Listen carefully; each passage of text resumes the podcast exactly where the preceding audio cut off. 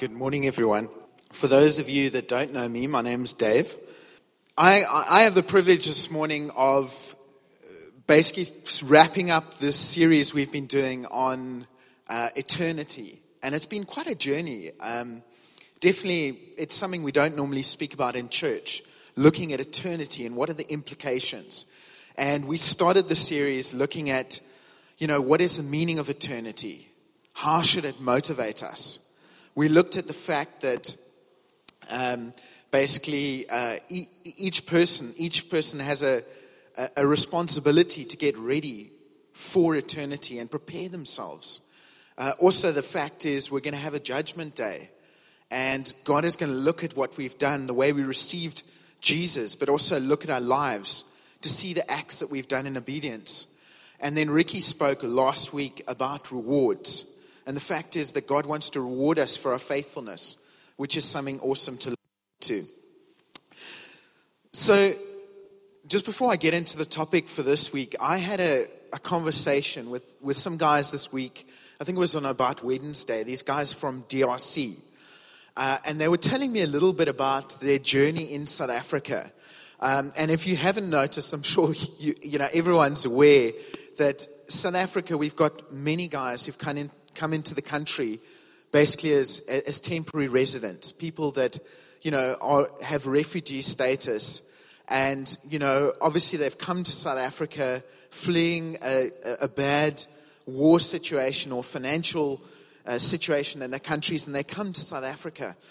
But I was just chatting to these guys, and really, you know, just to start off, something a little bit off topic, but I just realized as a church, you know, and as Christians, what a responsibility we have by by God to make sure that people that come into our country as refugees, a lot of these guys are very vulnerable because they have temporary refugee status. And that means a lot of the time they can't work, they don't have a way to provide for themselves, they're waiting for proper papers. And oftentimes people uh, take advantage of that and use these guys, and they're literally working for nothing. And, you know, I, I just, a lot of the time also, you know, people that come in, uh, from other countries, they're almost treated like lesser citizens. And, you know, when I look at the Old Testament and I see how God told the Israelites to, to treat the foreigners, that we should, you know, be, treat them with a blessing, that we make sure that they get justice, it really put on my heart, you know, as a church, the gospel has to go beyond the walls. And it has to change our society. And if we see people that are vulnerable, we need to make sure that they're treated with justice. But anyway, that's my little rant. But the, the main reason I wanted to bring that up is, you know, when you're a temporary resident, I was chatting to these guys, and without fail, one thing I notice about them, although they're here in South Africa, their heart is really back home. And if they could, I spoke to the guys and I said, Would, you know, if you could and things were right, would you go back home? And he said, I'd go tomorrow. And the thing was about their homeland is their heart's there. And ultimately, they don't really want to establish their home here, although they're here out of necessity. But ultimately, they'd like to go back home and establish their homes there. And what we're going to be speaking about this morning is the topic of being temporary residents. And we, in the same way, you know, the earth is not our, you know, we've heard from this whole series on eternity. The earth is not our final home. But we have a home in heaven that the Lord has been preparing for us. And that's really what I want to speak to, to us about today and, and, and talk about that and, and get into it. But anyway, I'm getting lots of coughing and, and, and, and blank stares, so I'm going to get struck into it. But the. You like my illustration later, don't worry. Um, but I want to speak to you this morning about a guy in the, in the Bible I'm sure you've heard lots of people preach about, which is a guy called Midas. Does anyone, has everyone heard of Midas in the Bible? No one? Anyone? Okay, the thing is, Midas is actually mentioned in the Bible three times. Sorry? Yes, yes, yes. So he's, he's, he's mentioned three times. The first time he's mentioned is in one of the letters that Paul writes to the church of Colossians and he says, This guy Midas, he also sends his greeting. The second time that Midas is mentioned in the, in the Bible is basically in the letter of Philemon. And basically, it says that um, Paul calls this guy Midas, he calls him one of his fellow workers. Now, if you're called a fellow worker, I mean, you can imagine Apostle Paul, he was quite a radical guy. This was a guy that was going out, he was changing the world, he was facing crazy opposition, he was seeing the most amazing miracles happen, and he was changing the world, and he was planting churches across Asia, you know, doing incredible things. Uh, well, Asia Minor. And his, you know, this guy Midas was basically one of his co workers. So he was you know, we don't know if he was in full time ministry or if he was a business guy, but Paul called him a fellow worker. So we must, we must assume that he was doing amazing stuff. And he was part of this amazing team that was changing the world. Now, if we do our investigation a little bit more, and it's quite random that God pointed this out uh, to me, but I'll, I'll get to the point just now. But we suddenly look at the third instance where Midas is mentioned, and it's in 2 Timothy, verse 4, uh, uh, uh, 2 Timothy chapter 4, verse 10. And what it basically says is that this is a time when Paul was in real trouble. He was in jail, he'd been incarcerated, and um, he basically says to Timothy in the letter, he says, Timothy, please come to me soon. And the reason he gives for this desperation as he says, For Demas. I've been saying the name wrong the whole time. Oh, it's my notes, sorry. Um, for, um, for Midas, in love with this present world, has deserted me and gone to Thessalonica. So, something happened in this guy's life that he was such a, he was one of Paul's fellow workers. But yet, at the time when the Apostle Paul needed him the most, when he needed the encouragement, when he was at the end of his ministry, he basically got deserted um, by me, uh, by. Uh, I'm confused with the name now. Demas. The, the, the question is uh, practice your sermon with your wife first on the name. So, no wonder no one's heard of Midas. Has anyone heard of Demas? Yes, yes. Don't lie now. I know. Okay. So, so now we have Demas, right? He's the same guy as Midas, I promise. So,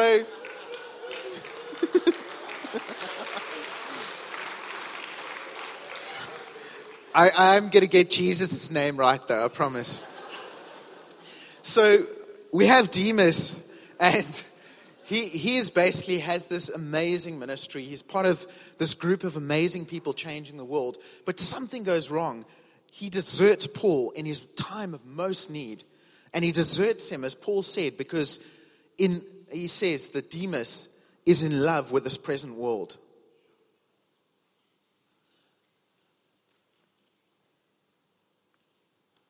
It doesn't necessarily say that Demas lost his faith. But it seems like he lost his track. He was doing the most amazing work, called to the most amazing thing.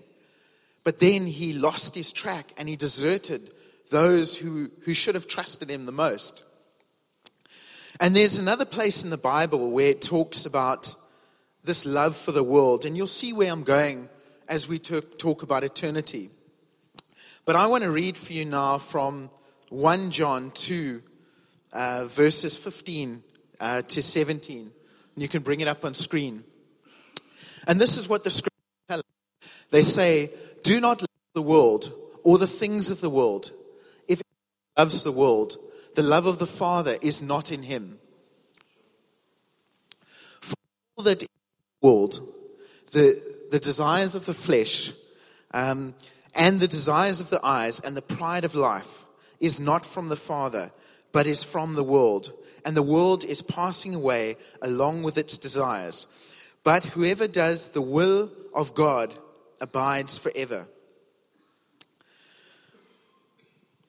So, what is this scripture saying? Is it saying that the world is bad and that we can't like anything in the world? It's saying, okay, well, I, I love going surfing or I love doing this. Is it saying that? I don't believe it is. It's not saying that we should renounce the world totally. It's not saying that, that we should enjoy the world. But what it talks about is things in the world that can take us away from the love of the Father and the love of seeing His kingdom come. And these things are threefold. The first is the desire of the flesh. What the desire of the flesh is talking about is things like comfort, enjoying things. Now, there's nothing wrong with doing something we love doing and relaxing and eating great food. But I believe when that thing becomes the focus of your life and becomes more important than God to you, then it becomes, it takes us away from the love of the Father and it takes us into sin. The second thing it talks about that creates this love of the world is the desire of the eyes. Now, I don't believe, you know, this desire of the eyes, it's talking about, you know, our desire to have things. We see things and we want things. And there's nothing wrong with that. We, we see a nice car and we think, wow, I'd love to drive that. We see a beautiful home. We have something and we, we even ask God to help us with that. And there's nothing wrong with that. But I believe when the desire of the eyes becomes the focus of our life, when all we're around here is to get XY house, this car, this, you know, these possessions, then it takes us away from the love of the Father.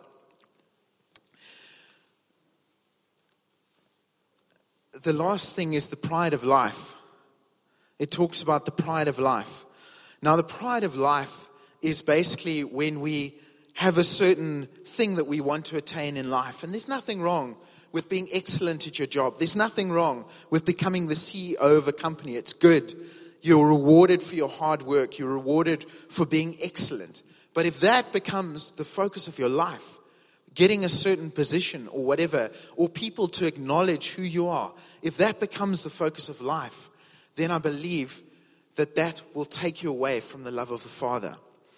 And this is, this is not always an easy thing to hear, but the reason I believe that the Lord gave me uh, the story of Demas, and thank goodness I'm getting that name right. and, and at least has broken the tension a bit, but the, the name that Demas is God wanted to show me this guy's life. Someone that was doing so well, that was so in there. But these things, the love, you know, love of the world became his priority. And it meant that what he was called to do was sacrificed. And they actually reckon that he left Paul in the lurch, is kind of the best way to translate it. He left Paul in the lurch and he went home to Thessalonica. And they, they reckon that Thessalonica was uh, where this guy was from, where this Demas was from. And a lot of what we can say is that maybe, we don't know exactly, but maybe it was the fact that Paul and his, his, his ministry partners were facing so much persecution that it was difficult. And he thought, maybe it's easy if I just go home and live a normal life. We don't know if his faith survived and whether he, kept on serving the Lord. But one thing is certain what God had called him to do, he didn't fulfill because he, you know, we see that he deserted Paul.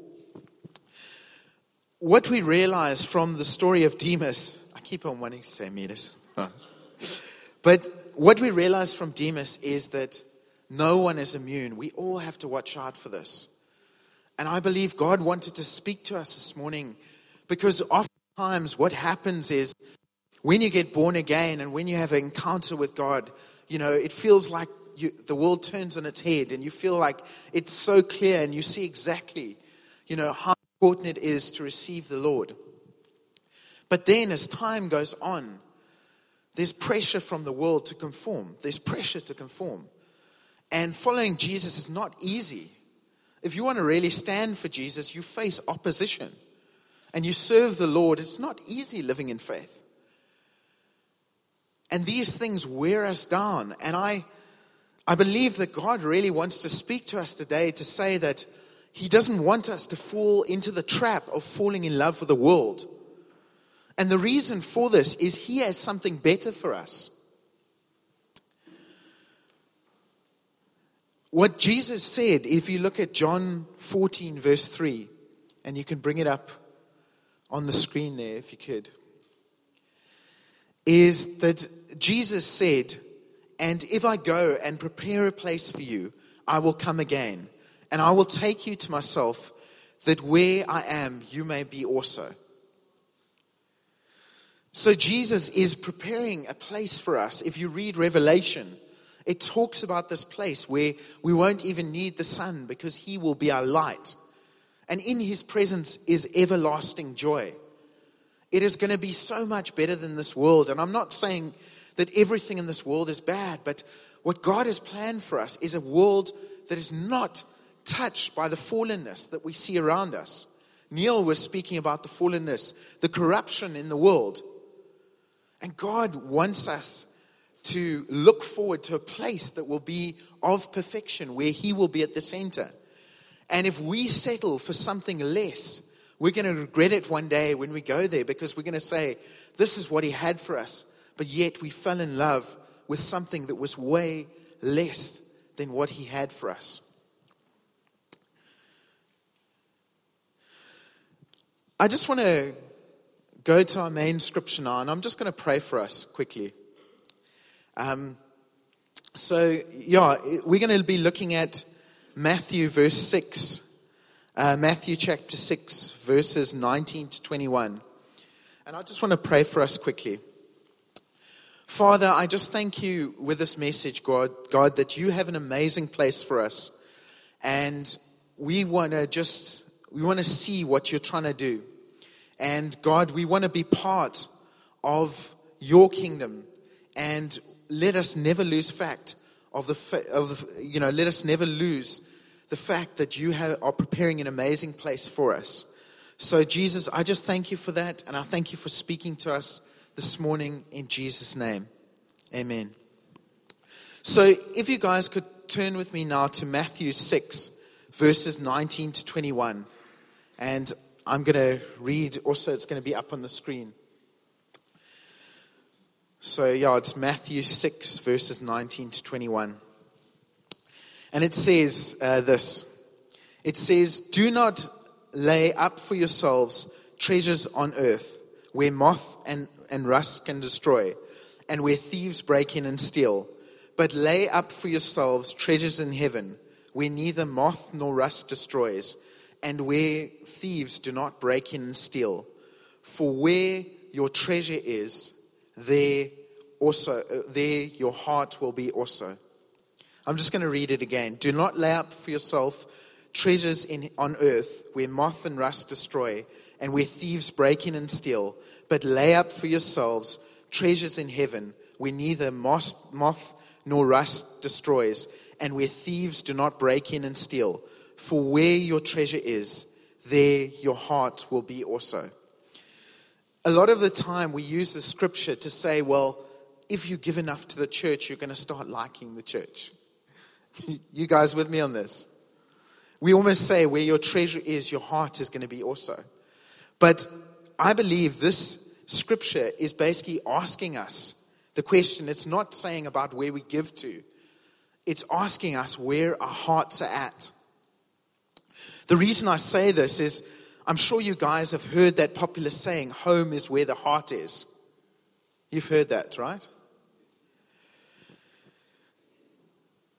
what this passage of scripture asks is if, they, if you see the world as your home and your heart is here to establish the world as your, as your primary home, you're going to store up treasures here.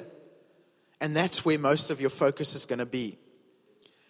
But on the other hand, is if you see heaven as your home, that is where you're going to establish and where you're going to store your treasures up. So, this passage is asking the question this morning is where is your heart at? And where do you consider your final home?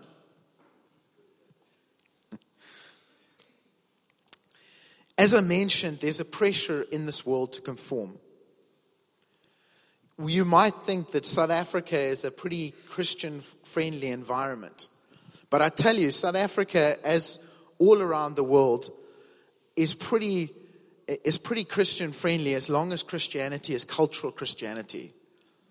Where what you do is you come in on a Sunday morning, you sing all the lovely songs, you, you, you know, nothing that there's wrong with songs, and, you know, it's awesome to worship the Lord, but you come to church, say, God, God, we're sorry for everything we did, but then you go back and you live exactly as the world lives. But when you start living, a life that is distinctive and different from the world, it brings conviction to the world. I think I'm losing batteries here. It's at the bottom, okay. So, if you live a life that is different from the world, it brings conviction to others, and that's going to bring opposition. But there's a pressure on us to conform because we live in a culture where it's, it says to us, live the best possible life now, do everything possible to maximize the quality of life on earth. And as I say, there's nothing wrong with these things. But if these things become the focus of our lives, having nice things, relaxing, having this awesome thing, or, or attaining a certain position or approval from people, if these things become the focus of our lives rather than pursuing Jesus and his kingdom, that's when the love of the world comes in. And we start to, in our lives, lose focus. Sorry, guys, it's not an easy message today, but it's going to get lighter, I promise. What oftentimes happens is it's not easy because we have to make a living in the world, we have to make friends in the world. And naturally, there's a part of us that, that you know, feels this pull towards the thing. I often think, you know, I would have loved to have not served the Lord in certain capacities and just gone for it myself and, you know, maybe, you know, tried to do other things. But keeping God at the center, I believe, is crucial to being focused.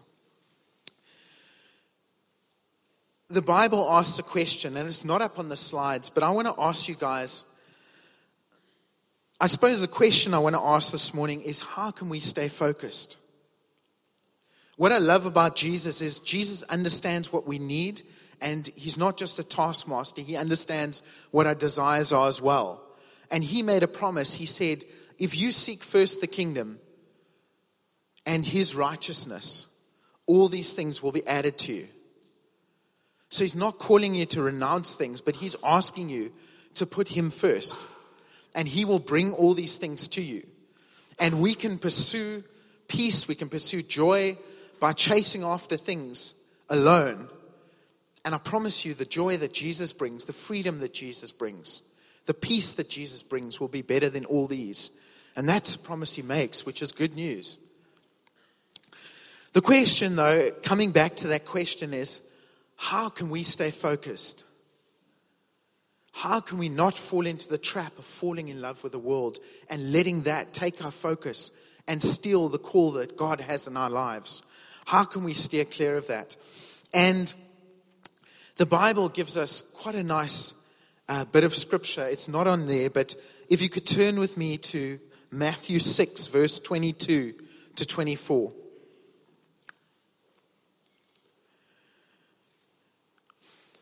So, Matthew, uh, verse 6, 22 to 24 says this It says, The eye is the lamp of the body.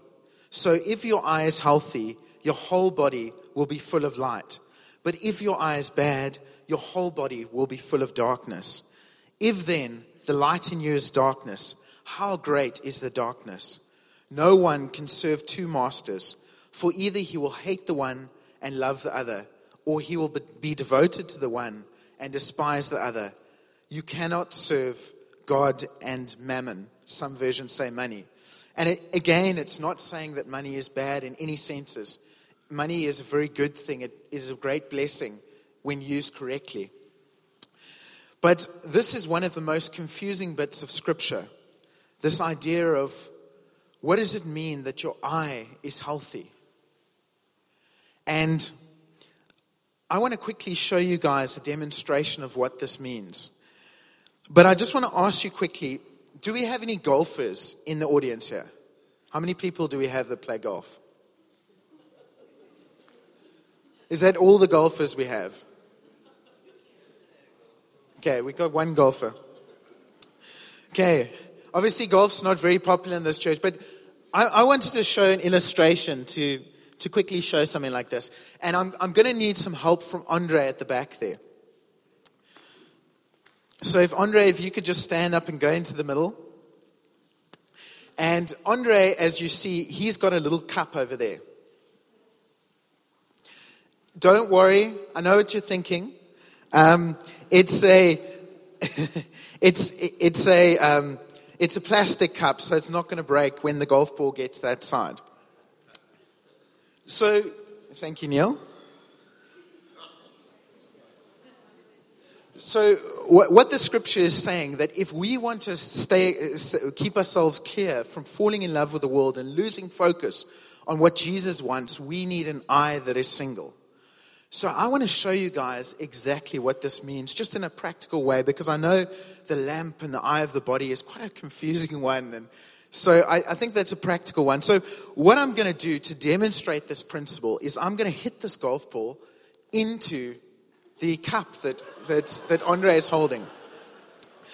So, okay.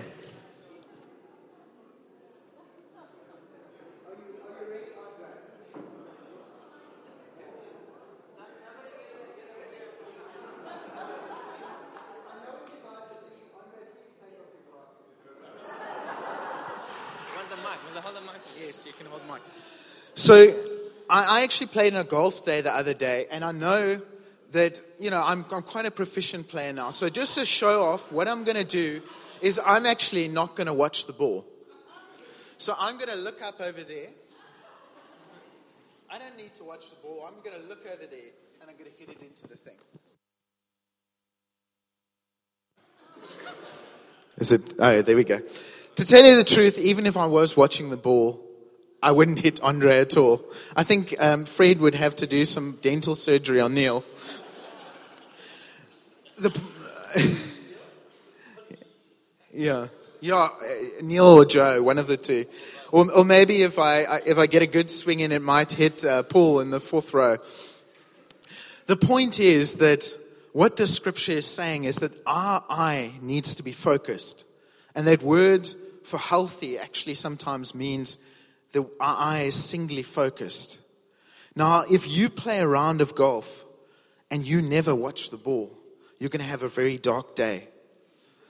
Everything you do that day is going to be dark. Because I guarantee you, you're not going to hit everything, anything right. And that's what the scripture is talking about. And I'll come back to our illustration just now, but this scripture is basically talking about the fact that when our heart is established in the fact that heaven is our home, and we know that whatever we do on earth will make an eternal difference, it means that our eye is focused. And with the eye being focused is, is I believe what this, this passage is telling us is, is saying keep your eye on the ball.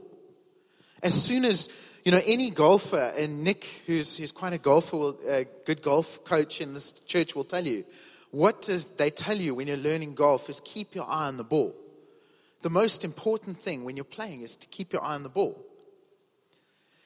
And what Jesus is teaching in this thing is he's saying, Where is your heart? Where's your heart? Does it know that, that, that you know, ultimately your home is in heaven? And do you keep your eye solely focused on that fact. Because, in the same way, like golf, there's going to be total darkness on the golf course and everyone's going to shout at you. When you take your eyes off the ball, you're going to be hitting all over the show and it's going to be a disastrous day. And the same way, when we, keep, when we take our eyes off the eternal fact of God and His kingdom, everything we do becomes marred. When we keep our eyes on the ball and we keep our eyes focused on what Jesus has told us about eternity, it does a couple of things. The first thing it does is it gives us a resilience against conforming to what the world does. I remember the one time when I was uh, living in London, and I'd often travel back to South Africa and go there uh, again. And uh, the one time I got off a plane, and I was quite well integrated in London. You know, I saw myself as a bit of a sort of semi South African with friends from all over the world. But I saw this guy get, up, get off the plane from Cape Town, and he got out, and he literally was Mr. South Africa walking. He had a Springbok jersey, which after, after yesterday probably wouldn't have, but he had, a, he had veldskoens on. I think he had like a, a bush cap. He, he looked like South Africa, you know, South Africa personified. I guarantee you, he went to wherever he was staying and he had a braai.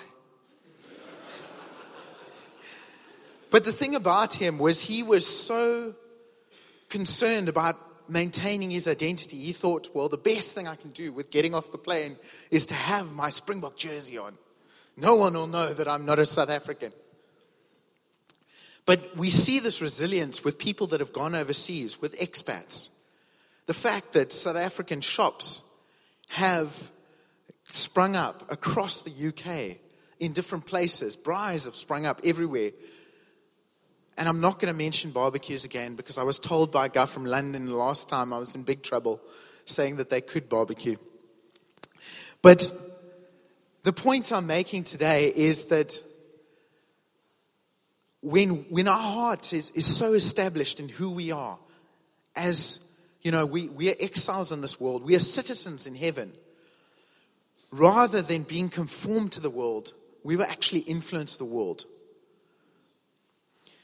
The second part about it is that we're not just called to survive the Christian life and get to the end. We're actually called to make a difference, and we're called to bring the reality of heaven into this world by faith. When your heart is not established, when you're almost hanging on, and your heart is not established in heaven and with the Lord, you don't lay hold of so much that is given to us. The Bible says in uh, 2 Corinthians, uh, verse 5, verse 20, um, sorry, chapter 5, verse 20, it says that we are Christ's ambassadors. And this means that we are so established in who God is and, and, and where our home is that we actually influence this world and we rep- represent Jesus in this world. And if you know, as a kid, I always used to think the coolest thing ever would be to be an ambassador. Because um, I don't know if you've seen that really bad Lethal Weapon 2 movie. Has anyone seen that? But in that movie, anyway, Mel Gibson and Danny Glover, they're the cops. And the baddies of the movie are these people from the South African consulate. Um, and they've got the worst South African accent you've ever seen. Uh, this is a really bad 80s movie, but you know, you cringe every time he talks. Hello. Um, but what, what, what, I had to, what, what I, hello uh, there. But what I had to laugh about is his surname's Kruger. And of course, that's my wife's family's surname. So I said, You see, the baddie is Kruger. but one of the things that happens is they catch these guys from the South African consulate, uh, they catch these guys red handed. And they, as cops, they start arresting them. And these guys turn around and they say, Well, actually, we're diplomats in this really bad. We're diplomats. And they can't do a thing about it because the thing with an ambassador or someone who's a diplomat is they are not under, you know, they, they are not able to be persecuted, like parking tickets. They can't get parking tickets. They are not actually allowed to be arrested. And what's amazing about this is everyone in this world has to conform because the devil has power over their lives. But as the children of God, we don't because we've been set free. So that's what it says in 2 Peter 2 verse 11, uh, chapter 2 verse 11. It says that as exiles and aliens in this world, escape the corruption, the desires of the flesh, to live godly lives. And that's the awesome thing is that we can escape this. We can do this and live free. The other thing about it, being an ambassador, is that we have a diplomatic mission. We have access to authority as ambassadors. And when your heart is established in heaven, you're no longer trying to bring the world into the church, but you're trying to take heaven out into the earth. And whether it's praying for the sick, whether it's casting out demons, whether it's telling people about the gospel, you are bringing the reality of heaven into people's lives and saying that heaven is a real place, God and His kingdom is real, and you are radically changing lives. And that's what we're called to do.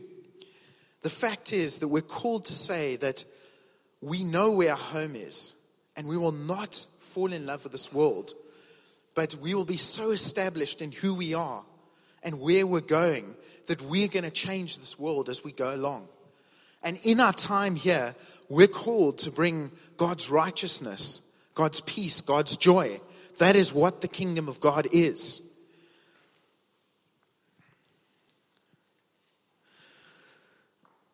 So thankfully, I'm, I'm almost at an end now. But I, I, I want to remind you guys of one thing. Andre, no, I'm joking. I'm not going to. Someone else can, can hold the cup. Just joking. I think, I think with our lives, if, you know, I know we don't have many golfers, but if with our lives we could imagine it in the fact that it's like hitting a golf swing. And I guarantee you that when we swing, God is, through His Holy Spirit, He is going to give us power to swing and He's going to guide our ball. And He wants us, that's what it says in Ephesians 2.10, that God wants us to work in the good works He's prepared in advance for us. And He's going to help us to do amazing things. Our job, though, is to keep our eye on the ball. And as long as we keep our eye on the ball, we won't fail. But to be honest, the devil is trying to distract us. He's trying to call us away. And, you know, there's nothing worse. Last thing was, uh, you know, is anyone, does anyone here like Leon Schuster? But, yeah, interesting character. But I, I remember one of the funniest things of his I saw was when guys were taking golf shots, and what he would do is he'd hide in the bush and he'd have one of those hooters, and he every every time when they were just about to hit the ball, he'd basically go, and then the guys would totally hit it wrong or they'd miss. I believe the devil is doing the same thing with us. Maybe not with a hooter, but he is using the things of that world. He's using those things to distract us. And where God is asking us to keep the focus, and He will do the rest. Um, He's asking us to keep our eyes fixed on the ball. And that's what it means to be single eyed. So I just want to pray for us today. And maybe you feel that, um, maybe you feel that you have maybe let it down a bit. I can definitely say for my own life that I haven't always watched the ball. A lot of the time I've got distracted. But I believe that God wants us to be focused on the swing as we're doing it, on, be focused on His kingdom and be focused on heaven and bring heaven here to earth. Um, and God is going to help us to do that. I think it's just a, a, willingness from our side to say, Yes, Lord. You know, we want to live like this and, and we, we want to keep our eyes fixed in the right place. So I'm just going to pray for us today, and I just want to ask that you close your eyes with me.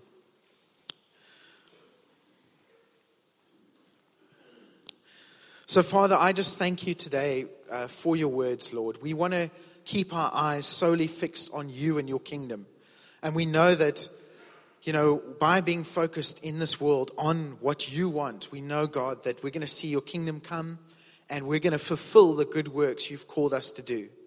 So I just pray for that now, God. I thank you that, you know, Lord, you just where we haven't, where we've missed the mark, where we have had our eyes focused elsewhere and we've let our gaze go elsewhere. That, Lord, thank you that we bring it back to the right place, to the fact that you have prepared a home for us. I thank you that we can bring our focus back to that. Um, and I thank you for, for just what you're going to do through this church. Thank you that we know that your eternal kingdom is going to be amazing. But with this journey that we're running, thank you, Lord, that we're going to keep focused in the right place and you're going to empower us to do that, Holy Spirit In Jesus' name, amen.